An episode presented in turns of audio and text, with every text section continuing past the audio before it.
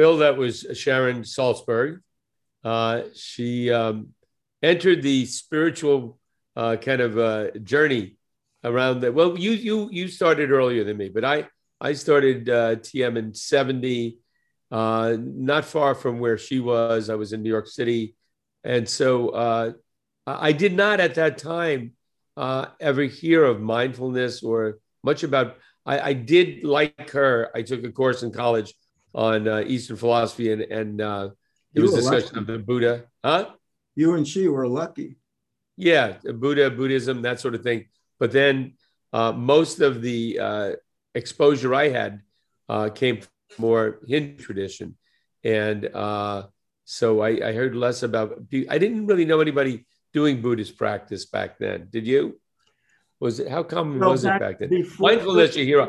I never heard mindfulness. No, that came, the last ten years. Yeah, that came up a little. No, well, they were using more the Buddhist term vipassana a lot, um, and I remember learning about those methods and, and that there were Americans teaching it maybe in the mid to late 70s when she and the others started uh, the retreat center at Barre. But in the late 60s, when I got into all this, um, Zen was the, the popular form of Buddhism. And the first right the first exposure I had to Eastern philosophy were books on Zen, like Alan Watts and you know others.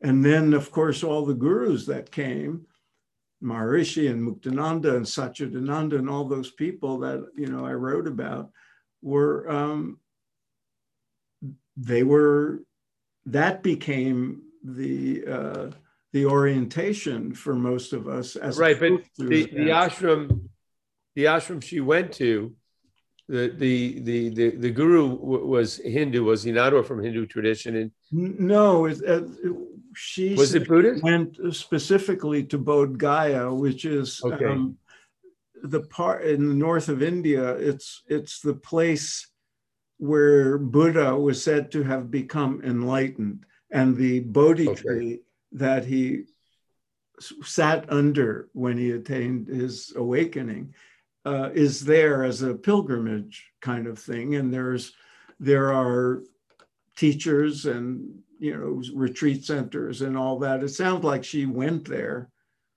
you know, for that. She had maybe it was chance, but I'm you know maybe she had that destination in mind to to learn Buddhist practices. Also, I, I, wanted to ask about uh, what you know more uh, the Insight Meditation Society, which uh, Sharon was a co-founder of. That's what that's very very well known. I've heard a lot about it. It's out in uh, she I think she said it's between Amherst and and uh, Worcester, Massachusetts, out in that area. Uh, and um, have you been there? And you no. Who else is out of that? Is Kornfield from there? I, I, I think they all started it together. I don't know if if Jack Kornfield you know, I don't know the, the whole story, but the three names I always have associated with that place was Jack Kornfield, Susan Salzberg, Joseph Goldstein. There right. may have been others, but those are well-known people who became you know, people who became well-known. Jack Kornfield at some point moved to Marin County and started Spirit Rock, the, the mm-hmm. uh, meditation and retreat center there which is probably very similar to what's done in Barre. But I don't know enough of the details, but people can go. Now, now, when when did the uh, the term mindfulness become so very popular?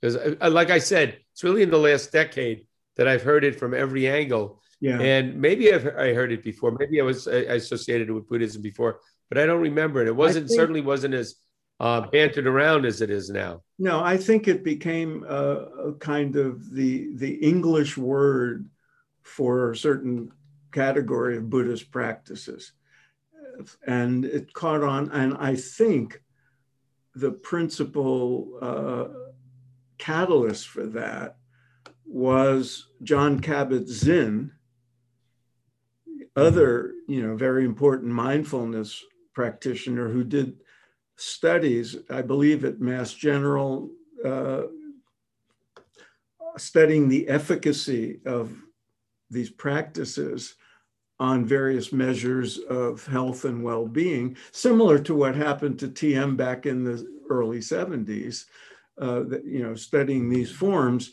And the secularization of them uh, became uh, mindfulness, stress management, and, and things like that. And, and it caught on. And so uh, the English term mindfulness became widely uh, used. And as does, does the Dalai Lama use the term mindfulness uh, when he when he talks about you know practice? he probably does. I know Thich Nhat Hanh so. did. Thich Nhat mm-hmm. Hanh certainly did. So you know, it strictly speaking, it was applied to a certain category of kind of pra- Buddhist practice. But uh, you know, the way things happen in popular media when something uh, gets a lot of attention, you know people are careless with their phrases so so now mindfulness is applied to anything any Everything. meditation form people call mindfulness even if it's not you know what we would think of as a meditative practice and it gets a little confusing but you know people who are serious will sort it out yeah but but i was yeah no i i uh, buddhism what? Say that again. You froze. What did you say? You broke up there for a second. Oh, I thought you uh, broke up. I uh, Buddhism. Who broke up with who? Okay. I, I, don't know. It's uh, breaking up is hard to do. Was there was yeah. a song, but uh, Buddhism. No, I, I, it's hard to to tell how many Buddhists there are in the United States because when somebody becomes a Buddhist, they don't necessarily, you know, it's not like becoming baptized or uh, or bar mitzvah or something. It's you know, it's just you make that decision. You know, Phil Jackson for the, the coach of the uh, Chicago Bulls. You know, he was a became a Buddhist. But what did that mean? Did he just decide? I think it's more of a decision or a way of life or a practice you yeah, participate in or a decision you make that I'm a will self-identify as Buddhist. Uh, obviously, there's a whole lot of people in America who were born into it. What what the scholars mm-hmm. call the inheritors as opposed to the adopters. So also within Hinduism, there's a lot of people right. born into Hinduism and they're self-identified Hindus. They're the inheritors. But then there's people like us who, who practice all the you know forms that derive from what we call Hinduism, but very few of us self-identify as Hindus and but it's it's a right. kind of similar thing in in buddhist world there's a tremendous number of people employing buddhist practices and principles who don't call themselves buddhists but many do so it's uh, probably an individual choice and it, it, it's a it's a wonderful and complicated world of yeah, spirituality I love that. And, and, by the way this is being recorded on uh, march 18th the day after st patrick's day uh, two, oh, 2021 we're hoping that the pandemic is uh, fading. It seems that way, but uh, we're not 100% sure. But certainly, I think during this period of time this last year, which has been very trying for so many people, and uh, it's been, you know, difficult, difficult time. But I think many people uh, discovered the value of going inward, of uh, being more on the self and more uh, absorbed in the outer world and that uh, gives one strength and uh, an ability to move more easily through these uh, you know rough rough waters of pandemic and uh, other other turbulence that comes in the world. So I'm very good to have that, an internal and an external life.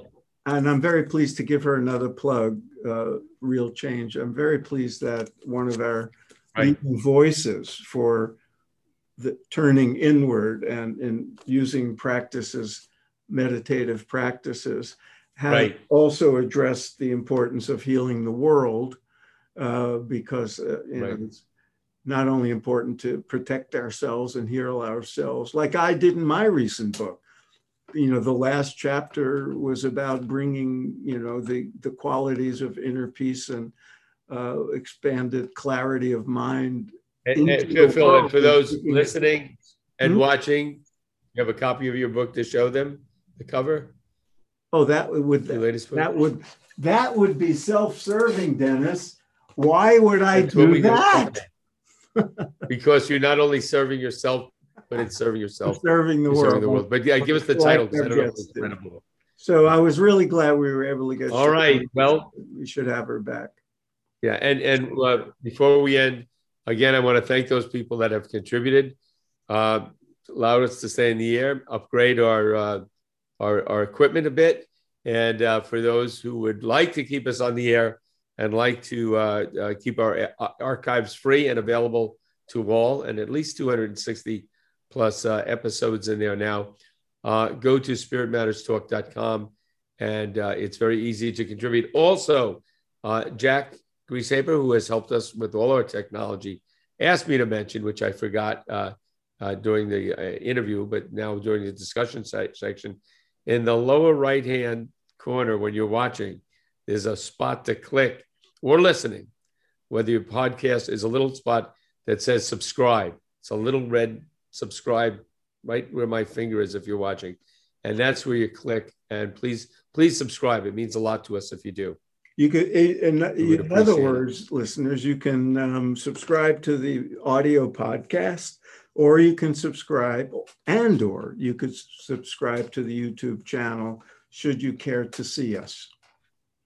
Thank you, Dennis. See you next time. Bye.